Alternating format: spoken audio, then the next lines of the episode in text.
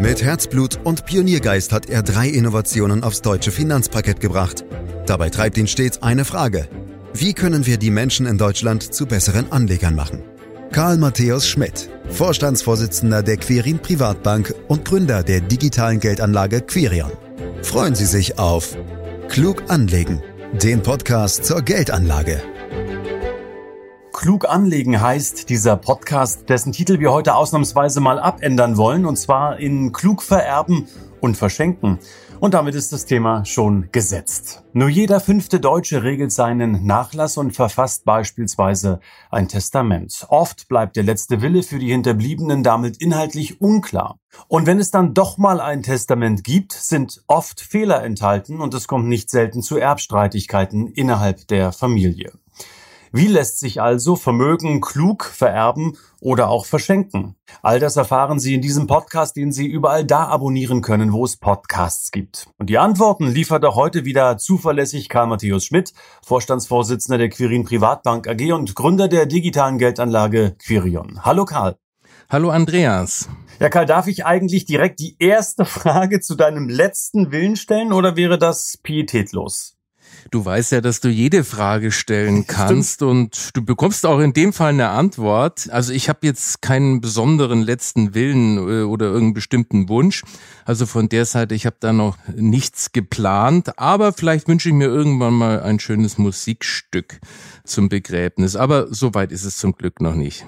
In der Tat, soweit ist es hoffentlich noch lange nicht, Karl. Und dann legen wir gleich mal los. Hast du denn eigentlich schon ein Testament gemacht? Ich meine, mit Anfang 50 bist du ja eigentlich noch jung an Jahren, oder? Ja, natürlich. Ich bin sehr jung an Jahren, aber äh, ich habe tatsächlich schon ein Testament gemacht. Mhm. Hast du es allein formuliert oder dich dabei beraten lassen? Also ich habe mich beraten lassen, bin auch froh drum, weil all die komplexen Themen, die es da am Ende doch gibt, ja, das weiß man alleine nicht und deswegen, ich habe mich beraten lassen. Mhm. Erzähl uns doch bitte von deinen Erkenntnissen. Ich meine, wenn du es schon gemacht hast, wie erstellt man ein Testament? Also ich muss vorweg schicken, dass ich kein Jurist bin. Also von der Seite her kann ich jetzt von meinen persönlichen Erfahrungen berichten. Und beim privaten Testament, da gibt es erstmal drei ganz wichtige Punkte. Es muss eben handschriftlich, eigenhändig und lesbar verfasst sein. Es gibt also tatsächlich noch etwas, was im Digitalzeitalter mit der Hand geschrieben werden muss. Und ich sag dir, ich fand das wirklich sehr, sehr anstrengend. Also es ist wirklich so, am PC schreiben ist nicht erlaubt. Gleiches gilt für Sprachnachrichten oder andere digitalen Formate. So viel zur Form des Testaments. Aber es gibt auch inhaltliche Anforderungen, damit es gültig ist. Das heißt konkret, es muss bestimmte Angaben enthalten. Da ist ganz wichtig das Datum, der Ausstellungsort, den vollen Namen und natürlich die eigene Unterschrift. Außerdem muss es klar und detailliert verfasst sein. Da dürfen keinerlei Zweideutigkeiten aufkommen. Und am wichtigsten ist, es muss absolut klar sein, wer der oder die Erben sein sollen. Sollte der Erblasser, also das ist derjenige, der vererben will, eine bestimmte Aufteilung des Vermögens wollen, muss das so genau wie möglich formuliert sein. Wenn zum Beispiel wertvolle Möbelstücke oder Kunstwerke vorhanden sind, muss genau aufgeführt werden, wer was bekommen soll. Wenn das nicht klar festgelegt wird, müssen sich dann nämlich die Erben darüber äh, verständigen und das kann natürlich eine Menge Ärger säen und deshalb ist es gut, wenn man alles vorher klar regelt. Zusätzlich kann der Erblasser sogenannte Vermächtnisse verfügen. Damit kann er festlegen, dass bestimmte Gegenstände oder ein Geldbetrag an bestimmte Personen, zum Beispiel an gute Freunde oder an einen Verein gehen sollen. Um die Umsetzung muss sich dann der Erbe kümmern, es sei denn, es ist ein sogenannter Testamentsvollstrecker bestimmt. Ein Testament komplett auf eigene Faust zu machen, kostet zwar nichts, birgt allerdings die Gefahr, dass es im Erbfall vielleicht nicht berücksichtigt wird oder auch teilweise ungültig oder missverständlich ist. Davor kann man sich eben schützen, indem das Testament beim Amtsgericht bzw. Nachlassgericht hinterlegt wird. Dafür zahlt man eine Pauschale in Höhe von 75 Euro zuzüglich einer Gebühr für die Anmeldung ins zentrale Testamentsregister von 18 Euro. Man kann sich bei der Testamentserstellung aber auch professionell unterstützen lassen von einem Anwalt oder Notar und wenn es ein wenig komplizierter ist, gebe ich da ganz klar den Rat, das unbedingt dann auch äh, zu machen. Da geht es Dann zum Beispiel auch um inhaltlich saubere Formulierungen. So geht man dann auf Nummer sicher, dass die Formulierungen klar sind und dass das Testament wirksam ist. Damit reduziert man die Wahrscheinlichkeiten von Erbstreitigkeiten und das sollte ja immer die Maxime sein, Andreas. Mhm. Ja, also nehmen wir doch mal an, man geht jetzt zum Notar, um das Testament machen zu lassen. Was kostet mich dann der Spaß? Die Gebühren eines Notars für die Beurkundung eines Testaments richten sich nach einer betraglichen Staffel. Ausschlaggebend für die Notarkosten sind bei Testamenten der Nachlasswert zum Zeitpunkt der Testamentserstellung. Lass uns dazu am besten mal ein konkretes Beispiel machen. Gehen wir mal von einem Nachlasswert von einer Million aus, also ein Haus vielleicht mit 600.000 und 400.000 sonstiges Vermögen. Inklusive ein paar standardmäßige Auslagen und Mehrwertsteuer kommt man dann auf rund 2100 Euro für ein Einzeltestament. Für ein gemeinschaftliches Testament liegt man dann beim Doppelten. Ein wichtiger Punkt noch bezüglich der Kosten, Andreas. Mit einem notariell beurkundeten Testament kannst du auch die Umschreibung von Immobilien im Grundbuch veranlassen. Bei einem privat schriftlichen Testament musst du sonst bei Immobilien einen Erbschein beim Nachlassgericht beantragen. Im Erbschein wird dann amtlich festgestellt, wer die Erben sind und genießt natürlich öffentlichen Glauben. Und das verursacht in der Regel mindestens so hohe Kosten wie ein notarielles Testament. Du hast aber vorher keine Beratung durch einen Notar gehabt. Also es macht Sinn, es gleich richtig mit einem Notar zu machen. Ist aber auch viel Geld, wenn ich ehrlich sein soll. Du hast jetzt in deinem Beispiel von über 2000 Euro gesprochen. Sind denn diese Gebühren bei allen Notaren gleich? Ja, Andreas, die Kosten sind deutschlandweit einheitlich. Sie sind durch das Gerichts- und Notarkostengesetz geregelt.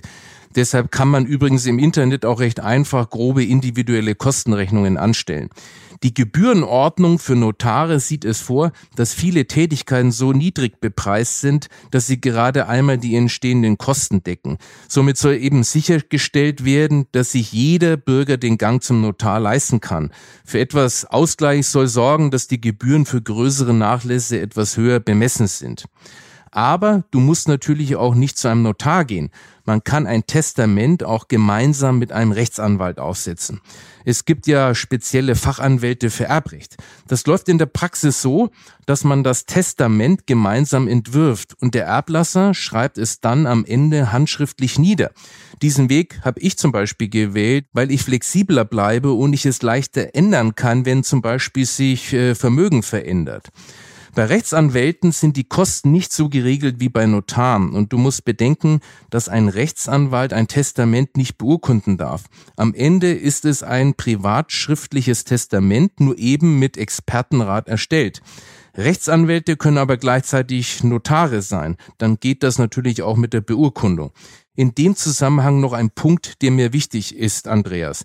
Geld, das man für fachkundigen Rat bei der Testamentserstellung ausgibt, ist grundsätzlich gut investiertes Geld, weil so der letzte Wille rechtssicher zum Ausdruck kommt.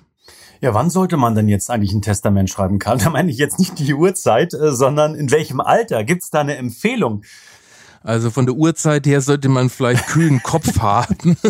Aber Du wirst dich wundern, das ist wie bei der Aktienanlage. Der richtige Zeitpunkt ist eigentlich immer jetzt.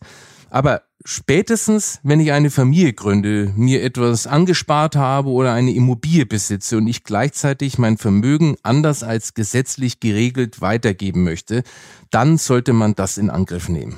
Äh, weil du gerade gesagt hast, anders als gesetzlich geregelt. Was sieht denn der Gesetzgeber vor? Es gibt da die sogenannte gesetzliche Erbfolge. Diese Regeln treten automatisch in Kraft, wenn kein individuelles Testament vorliegt. Nach dem deutschen Erbrecht erben grundsätzlich nur Blutsverwandte, also die sogenannte Blutlinie, sowie Ehegatten und adoptierte Kinder. Gängiges Beispiel, Ehepaar mit zwei Kindern und eigenem Haus. Und einer der beiden Ehegatten verstirbt. Dann bedeutet das, dass der überlebende Ehegatte per Gesetz eine Hälfte des Vermögens erbt und die Kinder zu gleichen Teilen die andere Hälfte bekommen. Also ein Kind bekommt dann ein Viertel des Hauses. Und bei drei Kindern bekäme dann jedes ein Drittel von der Hälfte, also ein Sechstel.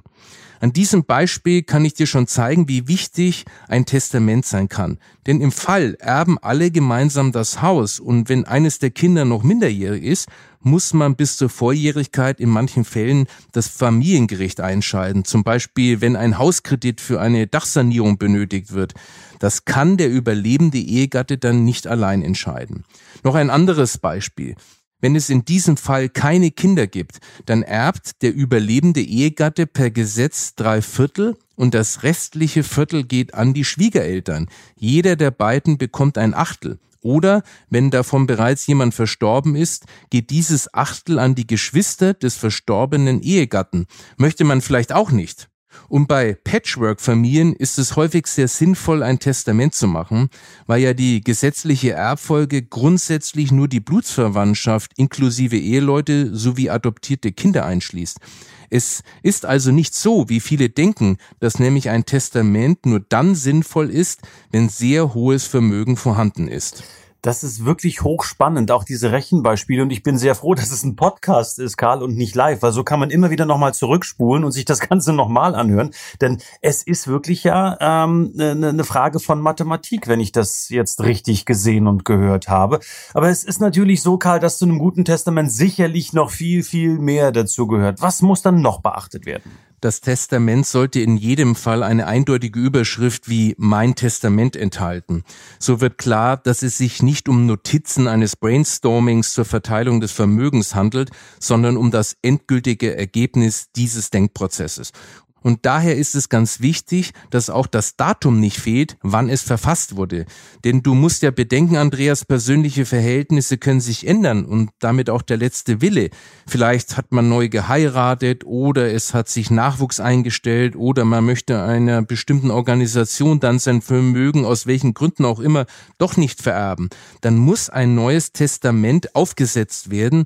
So kann es passieren, dass es mehrere Versionen gibt. Fehlt nun das Datum, ist unter Umständen nicht klar, welches die letzte Version ist. Sehr hilfreich ist es auch, eine detaillierte Liste seiner Vermögenswerte inklusive Bankverbindungen und Ansprechpartner beizufügen. Dabei sollten auch die Versicherungen nicht vergessen werden. Diese Liste sollte man regelmäßig aktualisieren. Wow, das ist wirklich ja mehr als man glaubt, ehrlich gesagt. Und man ins Leben wir nun im digitalen Zeitalter, im Zeitalter von Facebook, äh, Twitter, Instagram, PayPal und Co. Muss man sich vor diesem Hintergrund noch zusätzlich um die digitalen Geschichten kümmern, Karl? Ja, da hast du vollkommen recht. Und ein ganz wichtiger Punkt, der oftmals vergessen wird. Man muss sich eben auch um sein digitales Erbe kümmern, um sein sogenanntes digitales Testament. Da ist das Erbe ja auf dem eigenen Rechner, in der Cloud, im E-Mail-Account und bei sozialen Netzwerken gespeichert.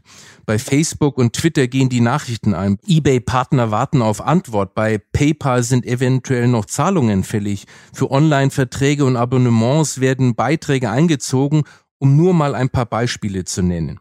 Von daher sollte man auch darüber eine Aufstellung machen, die die Erben diesbezüglich handlungsfähig macht. Am besten, man macht eine Liste mit allen Benutzerkonten, Benutzernamen und Passwörtern. Diese Liste muss natürlich verschlossen an einem sicheren Ort hinterlegt werden.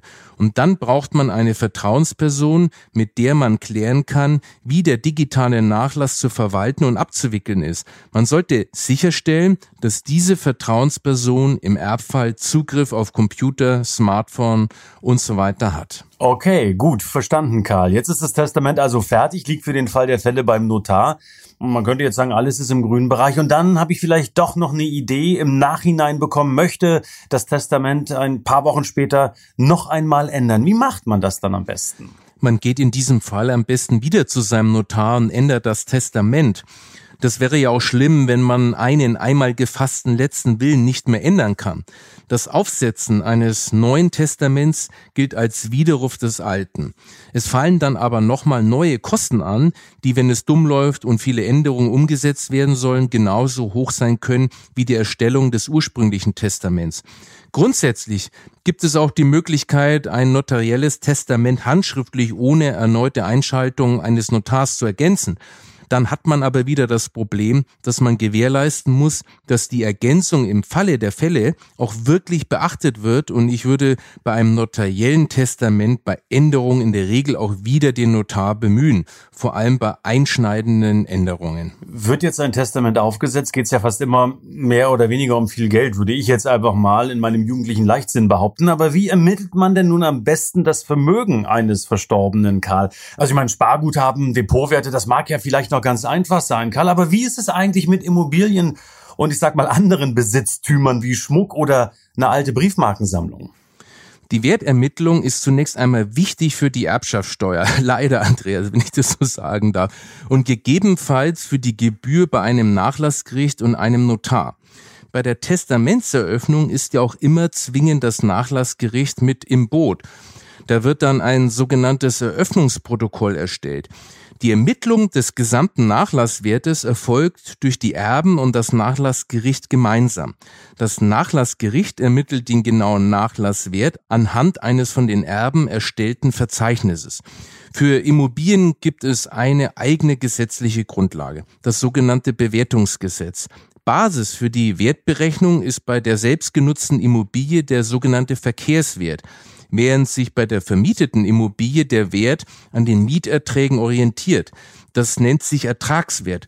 Man kann aber als Erbe auch ein professionelles Gutachten einholen. Dann ermittelt den Wert ein professioneller Sachverständiger. Und das kann zum Beispiel sinnvoll sein, wenn es Besonderheiten gibt, wie den Sanierungszustand oder energetische Besonderheiten. Für die Bewertung von Schmuck oder einer alten Briefmarkensammlung gibt es übrigens öffentlich bestellte und vereidigte Sachverständige, die im Zweifelsfall dazugeholt werden können. Solche Zweifelsfälle können sich ergeben, wenn es unter den Erben bei der Aufteilung zu Streit kommt oder wenn das Finanzamt eine andere Auffassung bezüglich der Gegenwerte vertritt als die Erben. Wenn wir schon beim Finanzamt sind, dann sind wir relativ schnell bei der Erbschaftssteuer, Karl. Da gibt's doch sicherlich Freibeträge, oder? Ja, jetzt wird's richtig kompliziert, Andreas. Äh, ich mag die Themen Steuern nicht, aber du hast natürlich recht, das ist ein wichtiger Punkt. Und man braucht äh, in dieser Sache dann oftmals auch einen Spezialisten, weil die Freibeträge können sich ändern. Also, es gibt eine umfangreiche Staffelung, Andreas. Da spielt einerseits der Verwandtschaftsgrad und andererseits die Höhe der Erbschaft eine Rolle. Es gibt drei Steuerklassen, die übrigens überhaupt nichts mit den Einkommensteuerklassen zu tun haben. Die Erbschaftssteuer ist völlig losgelöst von der Einkommensteuer. Nähere Verwandte müssen weniger Erbschaftssteuern zahlen als entferntere. In der ersten Steuerklasse sind der Ehegatte oder der eingetragene Lebenspartner, die Kinder und Enkel und die Eltern und Großeltern vertreten. In Klasse 2 findest du die weitere Verwandtschaft, zum Beispiel Geschwister und Nichten und Neffen, aber auch den geschiedenen Ehepartner. In Klasse 3 sind zum Beispiel alle Nichtverwandten drin. Der Freibetrag für Ehegatten liegt zum Beispiel bei 500.000 Euro und für Kinder bei 400.000 Euro. Bei zwei Kindern ergibt sich somit ein Freibetragsvolumen von 800.000 Euro pro Erbschaft. Für Eltern und Großeltern liegt der Freibetrag bei 100.000 Euro. Der geringste Freibetrag liegt bei 20.000 Euro, der zum Beispiel auch für Nichtverwandte gilt. Bleibt der Wert des Erbes unter dem Freibetrag, zahlt der Erbe generell keine Erbschaftssteuer. Erst wenn die Freibeträge überschritten sind, wird also die Erbschaftssteuer auf den überschreitenden Teil fällig. Daneben gibt es noch weitere Freibeträge, zum Beispiel für Altersvorsorge und Schmuck. Das sollte man dann mit einem Experten klären. Wichtig ist vielleicht für alle Zuhörer im Punkto Freibetrag noch zu wissen, dass das gemeinsame Heim steuerfrei bleibt, wenn der überlebende Ehegatte es für weitere zehn Jahre selbst bewohnt, auch wenn die Freibeträge bereits ausgeschöpft sind. Halten wir also fest, es müssen Steuern gezahlt werden über die Freibetragsgrenze hinaus. Aber Karl, wie sieht es jetzt mit den Steuersätzen aus? Auch da gibt es sicherlich doch Zahlen, die du ähm, im Gepäck hast. Die speziellen Steuersätze bei der Erbschaftssteuer, die nach Abzug der Freibeträge auf das verbleibende Vermögen angewandt werden, hängen von der Erbschaftssteuerklasse ab. Und sie werden nur nach der Höhe der Erbschaft bemessen. Sie haben, wie gesagt, nichts mit dem persönlichen Einkommen der Erben zu tun verbleiben nach Abzug der Freibeträge vom Erbe bis zu 75.000 Euro, liegt der Steuersatz in der ersten Klasse also für Ehegatten und Kinder, bei sieben Prozent. Bis 300.000 sind es 11 Prozent und dann setzt sich das in einer Staffel bis 30 Prozent nach oben fort. Wenn man nicht verheiratet oder verpartnert ist, gilt ja die Steuerklasse 3 und dann steigt der Steuersatz sofort auf mindestens 30 Prozent. Hast du wieder ein tolles Wort dabei, verpartnert. Äh, steht das eigentlich im Duden? Also das ist ja ein tolles Wort. ich weiß es nicht. Verpartnert. Ja, sehr schön formuliert, gefällt mir. Nehme ich mit, neben vielen anderen Zahlen und Fakten aus diesem Podcast. Karl, ich möchte unbedingt nochmal auf das Testament zurückkommen. Da gibt es ja ganz unterschiedliche Arten, so zum Beispiel das Berliner Testament, das ja eben nicht nur für Berliner geeignet ist. Was hat es damit eigentlich auf sich? Das Berliner Testament ist eine besondere Variante des gemeinschaftlichen Testaments. Das ist in Deutschland vor allem unter Eheleuten mit Kindern sehr weit verbreitet. Nach dem Allensbacher Institut sind 59 Prozent aller Testamente Berliner Testamente. Im Wesentlichen setzen sich die Ehegatten gegenseitig zu Alleinerben ein und sie bestimmen, dass nach dem Tod des länger lebenden Partners der gemeinsame Nachlass einem Dritten zufallen soll das sind dann meistens die gemeinsamen Kinder. Viele haben damit ja im Sinn, den überlebenden Partner im ersten Schritt zum Alleinerben zu machen und ihn gut zu versorgen. Man sollte allerdings bedenken, dass vorhandene Kinder einen Pflichtteilsanspruch haben, die immer die Hälfte des gesetzlichen Erbteils ausmacht. Und wenn sie den Pflichtteilsanspruch geltend machen, muss der grundsätzlich bar beglichen werden. Und das kann kompliziert werden, wenn das Vermögen zum Beispiel weitgehend nur aus Immobilien besteht. Man kann aber vorher mit den Kindern einen Pflichtteilsverzicht vereinbaren. Und zudem besteht grundsätzlich eine Bindungswirkung. Das heißt, der letztlebende Ehegatte kann keine Änderungen mehr am Testament vornehmen und damit nicht auf Veränderungen reagieren, die vielleicht eingetreten sind. Diese Bindungswirkung kann man allerdings durch entsprechende Formulierungen im Testament aufheben. Kann man eigentlich auch einen Pflichtteil für einen, ich weiß gar nicht, wie ich es formulieren soll, für einen ganz besonders missratenen Zögling verhindern?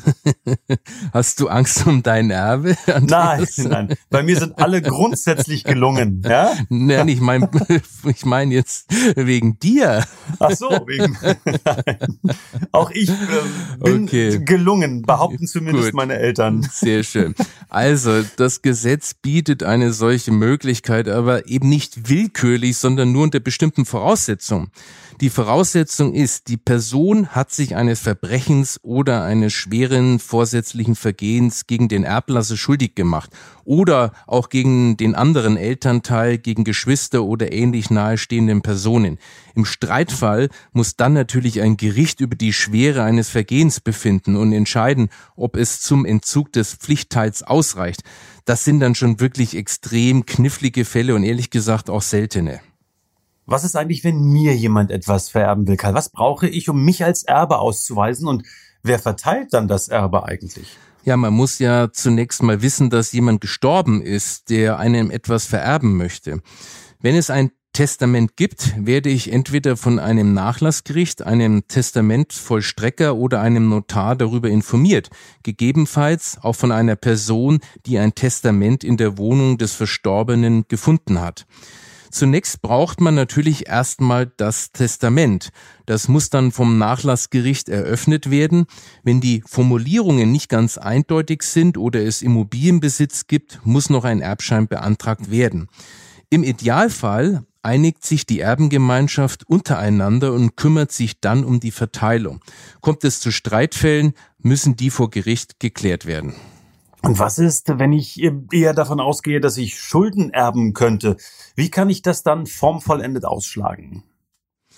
Ja, entweder geht man dann zum Nachlassgericht, das kann man am Wohnort des Erblassers tun oder auch am eigenen Wohnort. Beim Nachlassgericht muss man persönlich gegenüber dem Rechtspfleger erklären, dass man das Erbe ausschlagen will. Ein einfacher Brief genügt für eine Erbausschlagung nicht. Wenn man nicht selbst zum Gericht gehen möchte, kann man die Erklärung auch beim Notar beglaubigen lassen. Der reicht das dann an das Gericht weiter.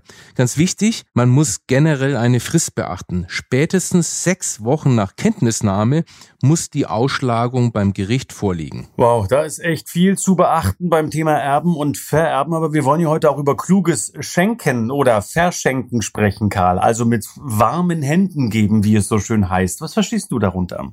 Ja, wie die warmen Hände schon suggerieren, geht es um Schenkungen zu Lebzeiten. Das wird oft gemacht, weil die genannten Freibeträge für Erbschaften grundsätzlich auch für Schenkungen zu Lebzeiten gelten. Und man kann sich noch gemeinsam darüber freuen. Hierbei muss man aber eine Zehn-Jahresfrist beachten. Das heißt, man kann innerhalb von zehn Jahren beliebig oft steuerfrei schenken, solange man mit der Summe aller Schenkungen den entsprechenden Freibetrag nicht überschreitet.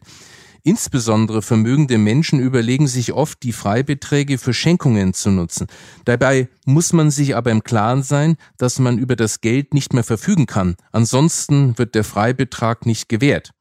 Auch bei einer Schenkung sollte man daran denken, sich professionell beraten zu lassen. Denn im Moment der Schenkung kann man zum Beispiel Widerrufs- bzw. Rückforderungsrechte vereinbaren. Das geht aber nur, wenn man das gleich im Rahmen der Schenkung vereinbart. Nachträglich gilt das nicht. Zum Beispiel könnte man festlegen, dass bei Insolvenz des Beschenkten die Schenkung rückabgewickelt wird und somit nicht in die Insolvenzmasse fällt. Übrigens gilt auch für Schenkungen grundsätzlich die Schriftform. Und man muss auch beachten, kommt es zu einem Erbfall, werden alle Schenkungen der letzten zehn Jahre bei der Berechnung der Steuer mit berücksichtigt.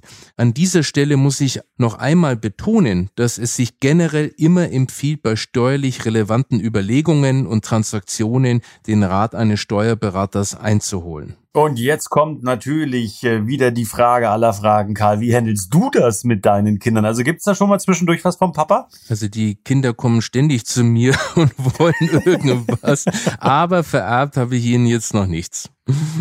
Wie sieht's denn steuerlich aus? Ich meine, wenn jemand beispielsweise ein Auto im Wert von 20.000 Euro verschenkt, gern natürlich auch an Sohnemann oder Töchterchen, muss das dann eigentlich dem Finanzamt gemeldet werden? Ja, das ist äh, grundsätzlich schon meldepflichtig. Das würde dann ja gegebenenfalls eine Steuerpflicht auslösen.